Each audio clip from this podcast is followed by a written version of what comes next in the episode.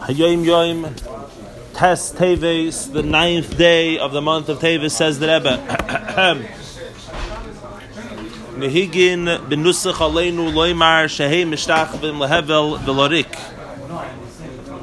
When we recite the prayer aleinu, when we recite the prayer aleinu, we uh, we say shehei mishtachvim lehevel velorik that Fortunate is our lot that He didn't make us like the goyim, that they bow down lahevel which means to emptiness, to hot ear, to, to, to, to void, veladik, and to nonsense, to foolishness. Right? I noticed in many siddurim they just take out this whole line. I believe the source of taking it out was the censor. It was a censor because in all the ancient uh, texts it has this. It was taken out by a censor because the Christians, you can imagine how we're saying how they bow down to what they do is nonsense. So I, I don't understand why a siddur wouldn't bring it back when it was taken out just because of a censor. But there's also two versions of it. There's a long. Oh, oh, oh, oh! I'm going to mention that in a moment. Um, correct. And uh, but you know, some Jews still today, not that someone who has that nusach will uh, necessarily uh, holds of that, but there are Jews still today, God forbid, who uh, have so succumbed to the culture that they feel uncomfortable, uncomfortable making such a declaration that the nations of the world are bowing down, right, to declare truth and false, to make such declarations, such achrazis. But it's very vital to, to, the Jewish way of life, and such a prayer of Aleinu. Aleinu is from the most powerful prayers that we have in Judaism. It was originally authored by Yeshua ben Nun, as is not sourced in the Gemara, but we have it in the Geonim. The Geonim, Bechlal, tell us a lot of traditions that don't, a lot of these, uh, like, uh, so Rabbi Hai Gaon tells us this tradition of that Aleinu stems all the way from Yeshua ben Nun. Some say Rabbi Yochanan Metzaka is the one who said to start saying it after you pray every day. Um, and uh, the it's a shevach gadol ma'id ma'id. Arizal says the unbelievable praise to God. He even writes somewhere it's shevach gadol ein kates. Uh, it's limitless. It's praise to God, and it's full with kabbalistic uh, innuendo, uh, not innuendo. Uh, secrets are happening throughout. So it's something to focus on. And our custom is to say Shemesh Tachim Levelorik, and we don't say, right? And we even say that V'gam B'tfilas Musaf Rosh Hashanah Imnim Kain. In other words, it's considered an integral part of Aleinu. Where did the rabbis actually actually institute an obligation to say Aleinu? The fact that we say it after prayer is just because it's such a special prayer, we conclude the prayer with it. The only time in the year that it's instituted is in Shmona Esrei on Rosh Hashanah. You'll see in the long Shmona Esrei, Musaf, the rabbi, that's where officially it's part of the Nusach, it's part of the liturgy instituted by the by the rabbis from 2,000 years ago plus. Aleinu. So even over the year, we're careful to say Shem. It was part of a vote. I mean, you're recreating the avodah The Musaf, right? Um, right. Umedaikim, and we're very, and we're specifically, we do not say what you just mentioned. That some have another line, and they and they pray to a God who cannot help. lo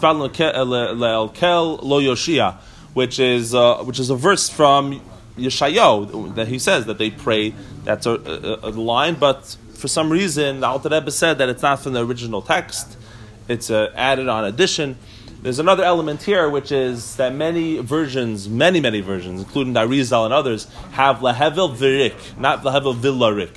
Lahevel to foolishness and nonsense, but not and to nonsense. And seemingly, there seems to be a lot of proofs that it should be varik because there's a verse in Isaiah chapter 30 which it says lahevel varik, not lahevel villarik. And the Kalbe writes that the word varik is the same numerical value as Yeshu, as Yoshke, as the founder of Christianity, that the rabbis wanted specifically to make mention of him in the form of gematria.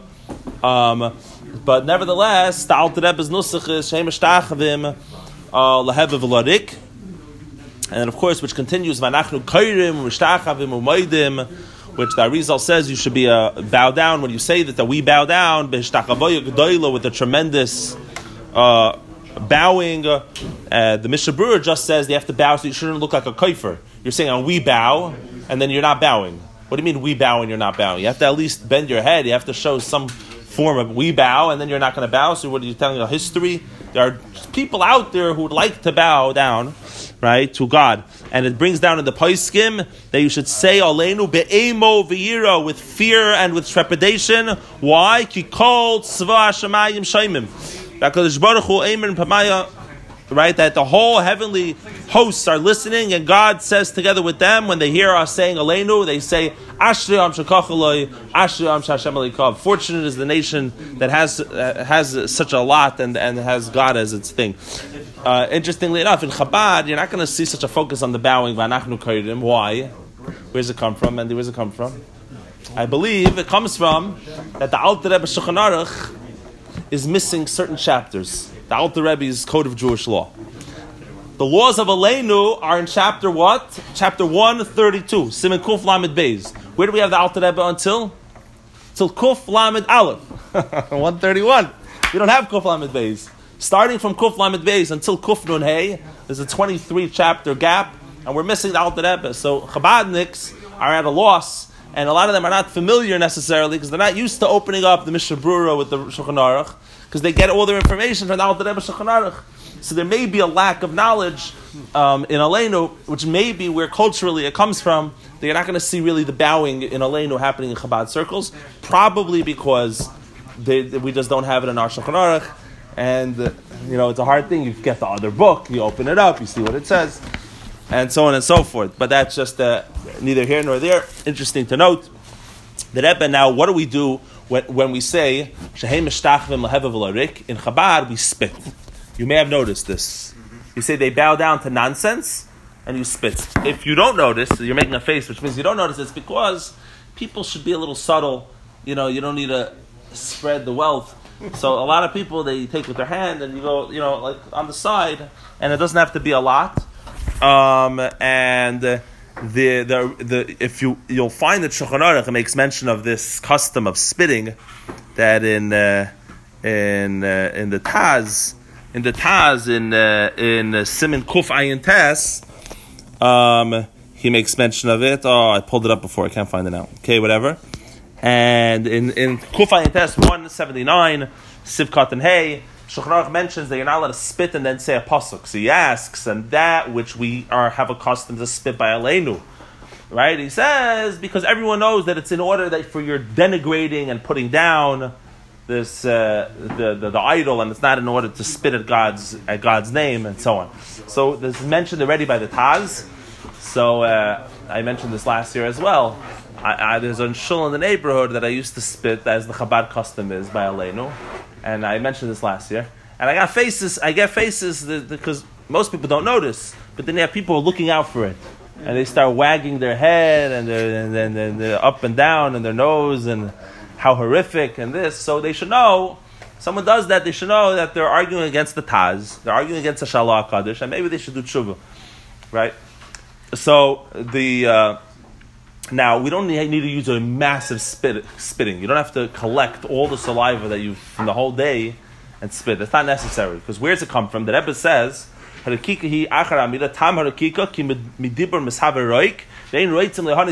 because when you speak, you create saliva, and you don't want to benefit from the idol. The fact that you're even speaking about an idol, right? You don't want to get any benefit from the idol. So I'm speaking about an idol which is creating saliva in my mouth, and I don't want to have any benefit from the idol. So I get rid of any spittle which might be ejected, which might have been created. You understand what's happening here? In other words,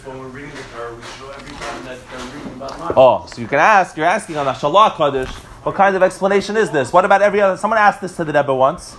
And the Rebbe said two things, I believe, in my understanding of the Rebbe's thing. First of all, the Rebbe said is Everything follows the conclusion. So you're doing it now, you're being yaitza for the whole davening. The end of davening, you're for, for the whole davening. Right? The other element is the Rebbe, the other element is that the Rebbe says that on the contrary, because it's such a holy and magnificent and magnificent prayer, right? Precisely because of that, when you mentioned Hashem's name, this is where this is where you don't want to derive any benefit um, from the Avodah. But I think in general it is a, it's a life lesson. Don't even give a breath. Don't even give oxygen. When you know the whole world's worshiping Avodah Zarah even we don't want to even benefit from the fact that we say that it exists, right?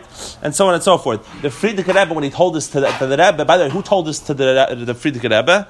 He heard this from his father, the Rebbe Rashab. This is where he heard it, and he told him that it's from the Shalach Kaddish. Uh, so the Frierdiker Rebbe told our Rebbe, he says that you don't have to give a big spit. Why? Because we don't say a lot of words. We just say Shehei Mishtachavim Lahaviv Larik. Four words. How much spit already is created from four words? Very little. So you give a little spit. If you would add the line Umispalim Le'el Kel Yeshia, then maybe you need to give a bigger spit. But oh, you give a little spit. So what I do, and I think it's smart to do, is you, you we have accumulated spittle. So you get rid of that. You swallow or whatever, and then before you say the word Shehem and then you say those words, and you have very little spit in the first place. So even if you spit, what you have, it's going to come out a speck. It's going to come out nothing. And uh, so that is today's. Now, why is this today's topic?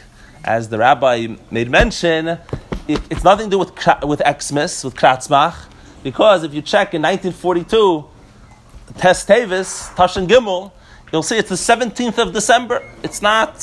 Why is the Rebbe discussing this today? The answer is that today is a fast day, and many, many, many people say that the fast day was because this is the real, according to the tradition of our sages, this is the real birthday of Yashke, and the sages made a fast day, and therefore the Rebbe is discussing and analyzing this. Uh, Everyone have ah. 25th of December, 7th of January, whatever it is, but it's, it's neither of the above. It's 17th of December. Um, everybody have a great day.